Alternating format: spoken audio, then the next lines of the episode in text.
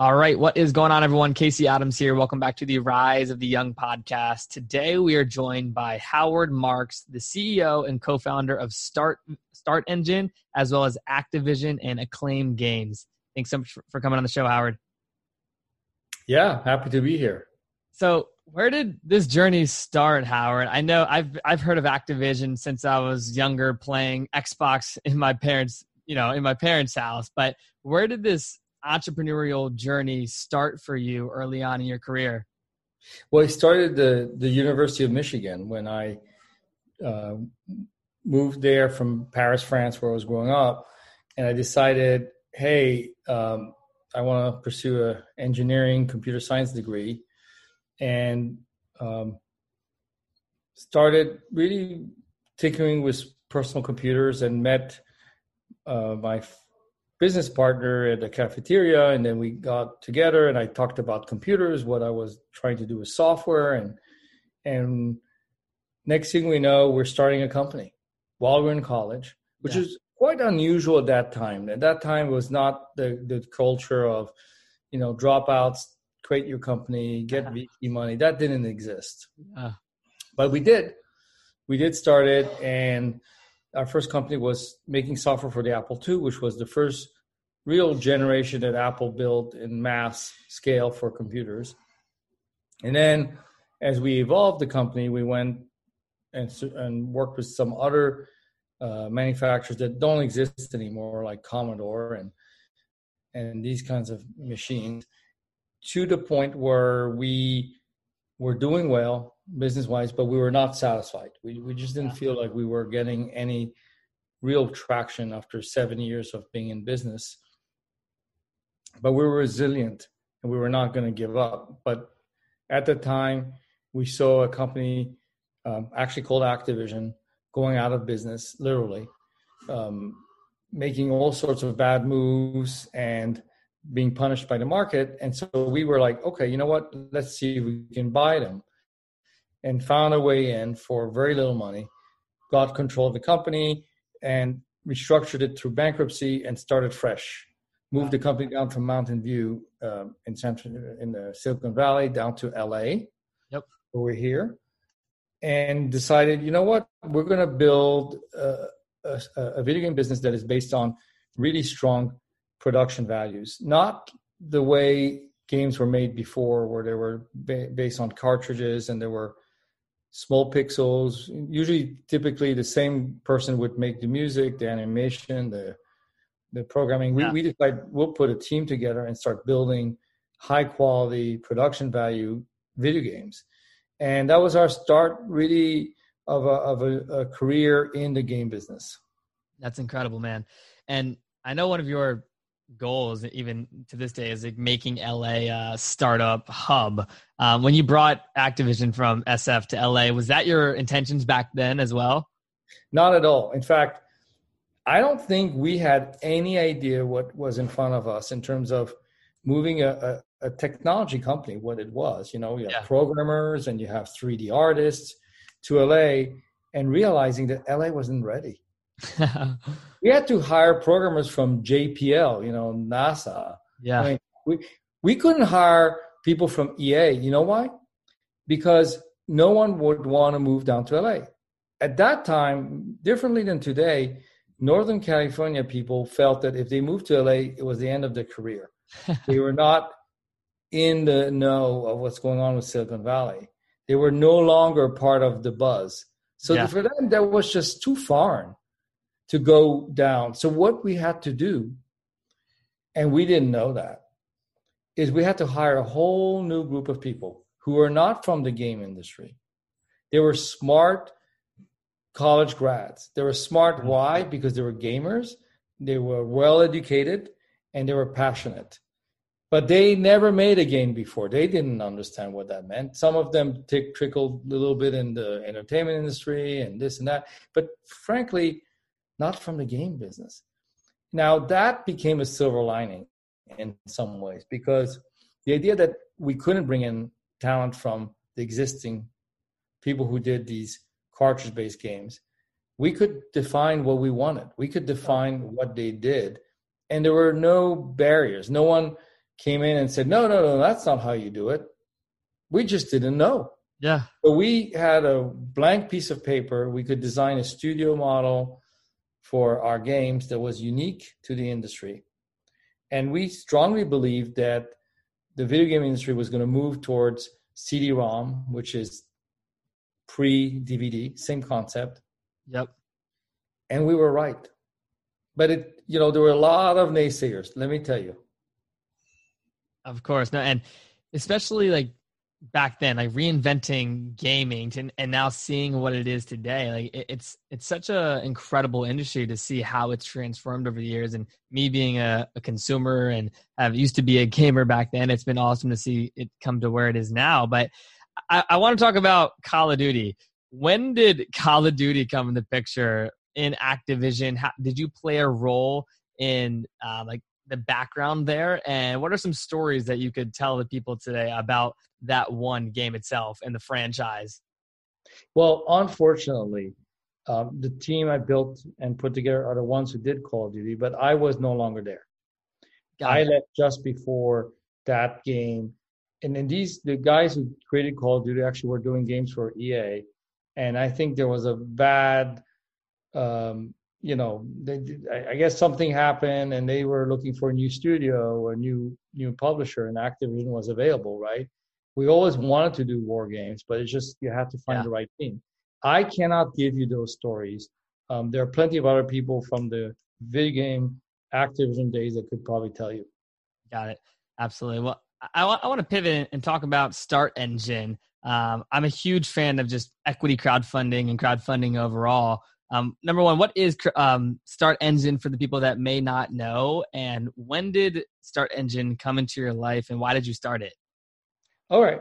So, Start Engine, our mission here is to help entrepreneurs achieve their dreams.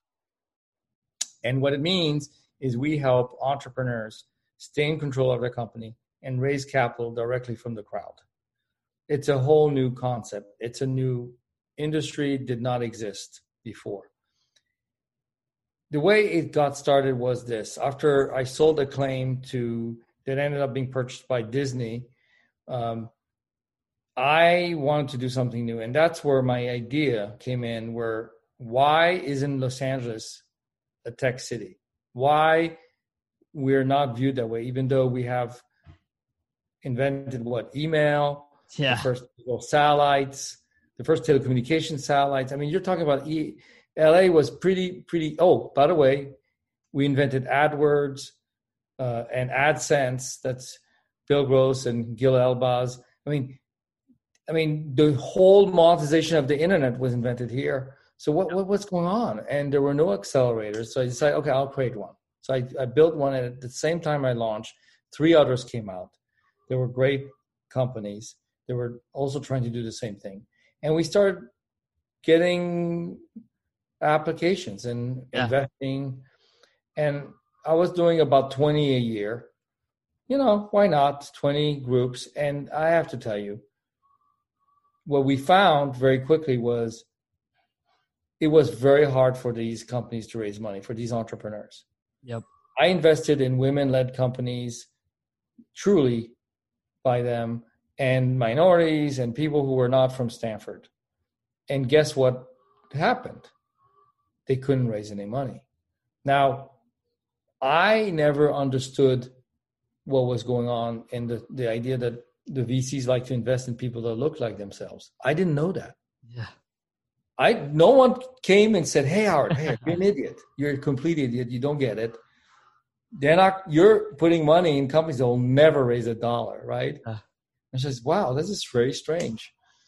And I decided you know, after getting phone calls from these founders and the crying and the uh, the real sense of loss for them, uh, discouragement. It's pretty nasty, you know. If yeah. you're an entrepreneur and you're completely discouraged and you have to pack up, I felt there was a there had to be a better way to do it, and I was always fascinated by Kickstarter because I thought Kickstarter had some real passionate group of donors and and some people were using it for uh, pre-sales and so one company on kickstarter that inspired me most was Oculus Rift. Yep. And I looked at that and I said, "Oh my God!" They raised three and a half million from seven thousand crazy people who went out and told the whole world that this is the future. Unbeknown to them, the company raises eighty million dollars from Marc Andreessen and a bunch of VCs, and later find out that it's sold for two billion dollars to Facebook, but they still haven't received their headset. And then they get the headset. but hold on a second, they created the company. They're part of that story. Yeah. They put in money and they didn't get anything for it. At that time, the rules were pretty clear that they couldn't. And I felt just just so this is just not right. This is not how things should work. And so finally, the Jobs Act came out in 2012, and I read it and I went through it, and I decided, you know what, this is a revolution in finance. It's not something people are talking about, but it was created by Congress for entrepreneurs so they can raise capital from the crowd.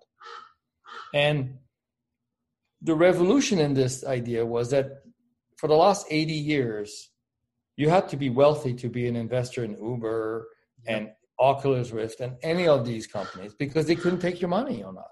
Yep. You know, most people don't know that, but it's very much protective of the crowd, the mass, you know, Main Street investor for being involved in, in these capital formations for companies. I mean, yeah. it's incredible. Anyway, that said, we launched Start Engine with our mission to help entrepreneurs achieve their dreams. And this journey started June of 2015 when this guy, Paul Elio, walks into our office and says, Hey, I want to make a car and I need money. Okay. And that and that's the day it began. It began then. Wow. And so then he walks in, he needs money, right, for a car. Yeah and he says, "Oh, I have all these pre-orders, and people are putting money down to buy the car." And we're like, "Okay, we, we need a customer." So we put him on our website, and quickly we see, oh my god, thousands of people pledging money, right? Wow. And in a matter of three weeks, we raised seventeen million dollars for this guy. No way. S- seriously, and I'm like, okay, this is something a lot bigger than we thought it would be. Yeah. And then our journey continued. And it took us a while to get another hit like this. But we realized that the demand for capital is just intense. And we've been growing the company. And every year, we raise more than the previous year and previous years. So last year, we raised more than the previous four years and this year we may raise more than the previous five years. It's just incredible. Wow. It's growing really fast. And we have to innovate a lot of things because we're defining a whole new marketplace for, for capital. Yeah. The same way, you know, Activision for us, it was defining a new way to make games that are richer in entertainment. We're defining a whole new way for capital that didn't exist before. I love that. And when you when you guys are looking at different deals, or even just the last um, six years, how many uh, different businesses are raising money on Start Engine annually, and what determines how many? Well, since inception, we've done over 600 deals. Wow! But we're raising right now on our platform today 150, and we launch about 20 new companies a month. Love that. So it's growing, and we our goal by the end of the year is to to launch hundred a month. I mean, it's insane. Yeah. Get, you know, every time we set a goal, we always find a way not only to reach it but to achieve, to surpass it, exceed it. The pandemic, in many ways, was a, a silver lining for us because we never wanted it. We never thought it could happen. but what we realized, it was a defining moment for us because a lot of capital disappeared. Yep. We did. You know, a lot of the VCs ran for the hills for a few months. You know, they, yeah. were hugging the angels, and we just went and pressed forward. We hired Kevin O'Leary to be our spokesperson. Yeah, Mr. Wonderful. I'm seeing him all over. I wanted and, to ask about that. How did that come together? And you know, how, what's your relationship with Kevin? Well, it came by. You know, it's a small world in this this universe, and you know, one of my golf buddies was running one of the agencies and said, "Hey, yeah, we represent him," and so we found a way to get hold of the agent and explain what we're doing. And he calls us back and say, "Let's let's have a meeting." And and right away, Kevin got it. It did not take more than a few seconds. He he yeah. knew exactly what we were doing. He said, "Look, I've been looking for this because I have tons of companies I invest in, and they all need capital. Yep. I get what you're doing. You have the scale. I mean, you have hundreds of thousands of investors. You've raised hundreds of millions. This is yeah. perfect." And we're just we're looking at and saying, "Yeah, it is perfect because he's a he's he's a very well known shark. I mean, he's been on." On Shark Tank for 10 plus years. He's very popular. People like him. And we needed that credibility, the the the ability what he he has a unique ability to communicate. He's very good. Yeah. He's he can speak in very simple terms and people really uh, enjoy listening to him.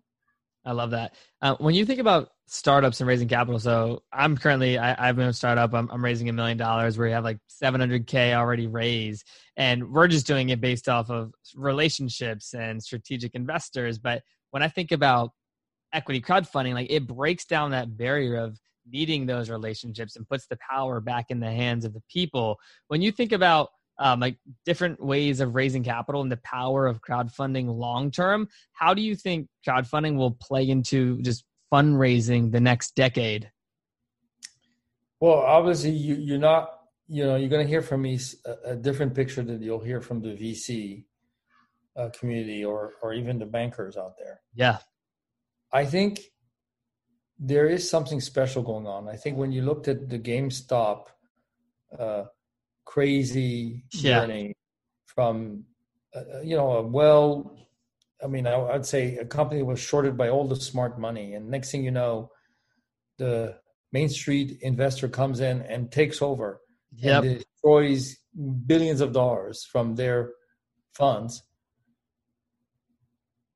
it was a, a, a defining moment that is it is is is is the consumer out there back in control? Is is there something going on? Is it still the the elite and the insiders? It's the small guy versus the big guy, David versus Goliath. What is going on? Yeah. And in many ways, when you look at Start Engine with our investors who are in our community, they want in. They're sick and tired of hearing that they can't participate and that they are dumb money and then all the guys who raise money from the pension funds are smart money yeah they just don't they don't they you know what they they're not okay with that they just like hold on a second i've earned my money. I i can risk it. You know i could go to casinos if i wanted to. Yeah. i could risk it on a startup and put a thousand dollars. What what what what's what, i want to be part of that journey too. What what yeah. what's what's wrong with that? And i think this pandemic amplified the need for capital because a lot of new kinds of businesses got formed. And we saw this the number of business starts exploding here in the united states. Yeah. Demand for capital exploding. And so for the first time there's a new option for these entrepreneurs. Now what we're doing is a lot more than just getting capital in the hands of entrepreneurs. And the reason is this. An entrepreneur, when they start a company, that's a defining moment at the beginning. They need control, they need flexibility. They don't have that when they raise money from VCs who who who ask for control, board seat, preferred yeah. stock, and all this stuff. And that that puts a lot of weight on the company. And they can't do this, they can't do that. And there's different agenda being discussed. An entrepreneur needs to move forward and fast and grow yeah. the business. And if they need advice, they can certainly pay for it if they want it. But most of the entrepreneurs, they they don't listen anyway. Yeah. And if they did, that probably wouldn't succeed anyway. So they go for their journey and make mistakes and learn from them. And the idea that we can get them the capital they need from an army of investors who become brand ambassadors while they stay in control and pick their terms is incredible. Yeah. It's an absolutely incredible idea. And so the question is, why wouldn't every entrepreneur want to do that? yeah, absolutely. What's your advice to like when you're investing in deals personally or just looking at a company? What's your advice to an early stage entrepreneur when starting your company outside of the fund the fundraising component? It's the, the most important ingredient is grit. And the reason it, it makes sense is because it's the intersection of passion and resilience. I tell entrepreneurs, look, if you're going to start a business, you better be passionate about what you're doing. You know, I've been in several businesses in my career. And once I started a business that I was not that passionate about, and sure enough, it didn't do well and lost money. And I analyzed it in a way, you know, my, my analysis was, you know, I liked the business because I was doing it, but it was not my thing. Yeah. So passion is so critical. But then resilience. Most entrepreneurs quit. They quit because they run out of money. They may quit because they have a founder dispute, but they quit. The true power of entrepreneurship is resilience. When things look the worst, you know, this is it, we're done.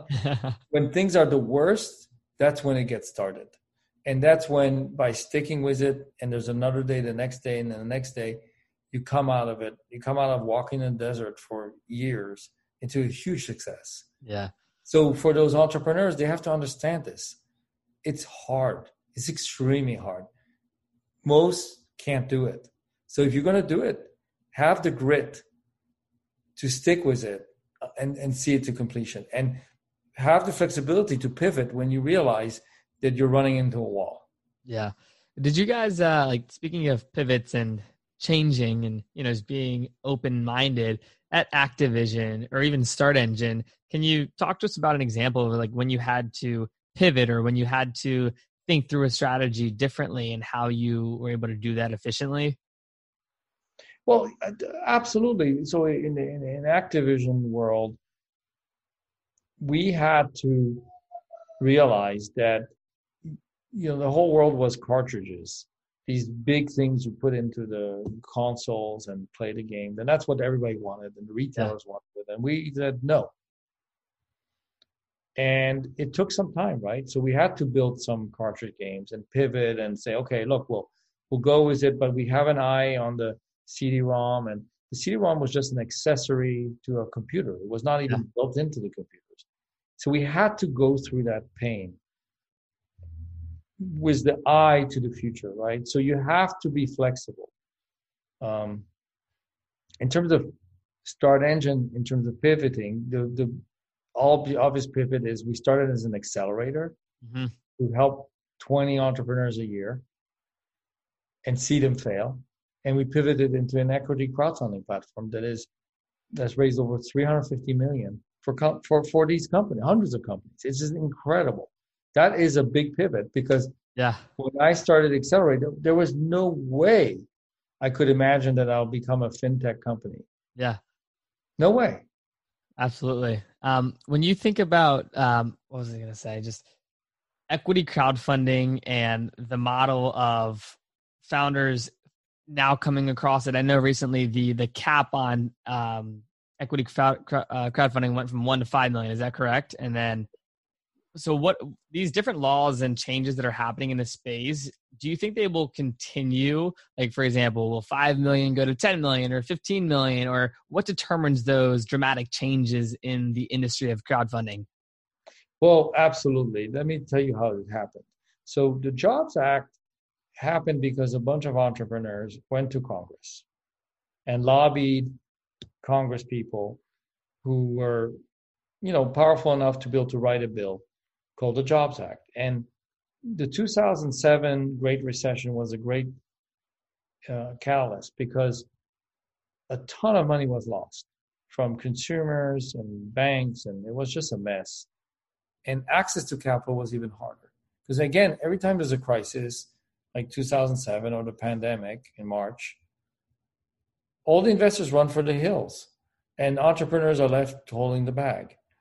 In many ways, that was a defining moment for the Jobs Act. It was voted into Congress and, and signed by in April 2012, and then it took them to, took the Security Exchange Commission four years to implement. Now you ask, okay, they make some improvements, right? They went from one million to five million, and there's other improvements that were made. That's going to continue. Why? Because the financial industry, similarly to the technology industry, evolves. Yep. Ideas evolved. So what we're seeing and what we believe in the next few years, you'll see improvements, constant, coming out from the SEC, helping the marketplace improve itself, offer better services for its customers, raise more money. And the real key for us in the whole story was liquidity. You're asking for an investor to put their money, put their credit card in, spend a thousand dollars, get some shares, and what do they do with it? What are they supposed to do? Do they wait five years, seven years? Or can they have early access to liquidity? And to for us, that was our defining change that we wanted to introduce to the marketplace, even though the rules were very clear to raise money. It was not very clear how you can trade, and we yeah. found a way. That's incredible. And uh, you talked about this earlier, but when you see like the the the event with Robinhood or all these different cycles, I, I think personally like that's great for a platform like Start Engine because it, it reminds people that the power is in their hands and the community and the you know by the thousands or even hundreds people can make a real change in financial markets or for businesses overall. And you see that with these big publicly traded companies but even for the small company that, that's looking to raise a million dollars like there's real influence behind these investors. Um, like how often do you as a ceo get to speak to these um, you know investors that are coming on the platform? And how have you guys at start engine been able to build a culture within inside the organization so yeah we we do speak because then we have these zoom meetings. We invite all our community investors to come and listen. Uh, it's me and kevin o'leary. We talk about our news our, our own financials that we disclose because we're very transparent. In terms of culture we have six values at start engine and those values are very important on how we operate our business and, and, and work with our investors and the entrepreneurs. And the first one is own the mission, which is clearly helping entrepreneurs achieve their dreams. We ask every person who works at Start Engine that they have to live by these values or it's not going to work. So own the mission. The other one is exceed expectations, team player, be curious, care about others, and finally, do the right thing. These values, you don't see them in financial firms at all. Those yeah. exact values, because think about how a banker works, you know, make the yeah. most money for themselves, doesn't matter about the others.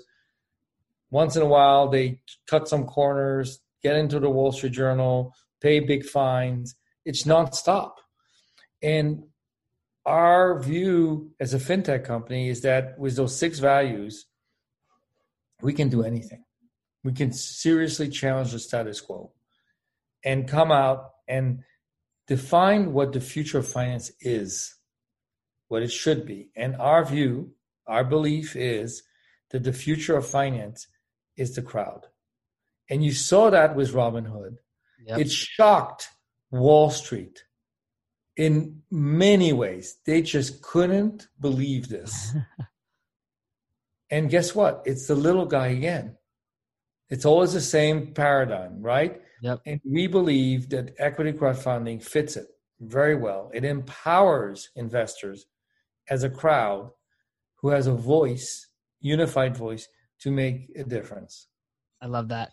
Um, as a CEO, what are some of the principles that you would pass on to CEOs that are scaling companies or in the process of building out a team? I know that you talked on those six core values, and I personally find those very valuable. But outside of that, like if you were speaking to a, an early founder, there's a lot that listen. What's your advice to them when it comes to maintaining that community and building a brand that people know, like, and trust? Well, you have to go back to what makes sense, the essence of a business. So, a CEO is building a business, they have to build a great foundation for themselves, for their the employees of the company, and for their customers. It has to make sense.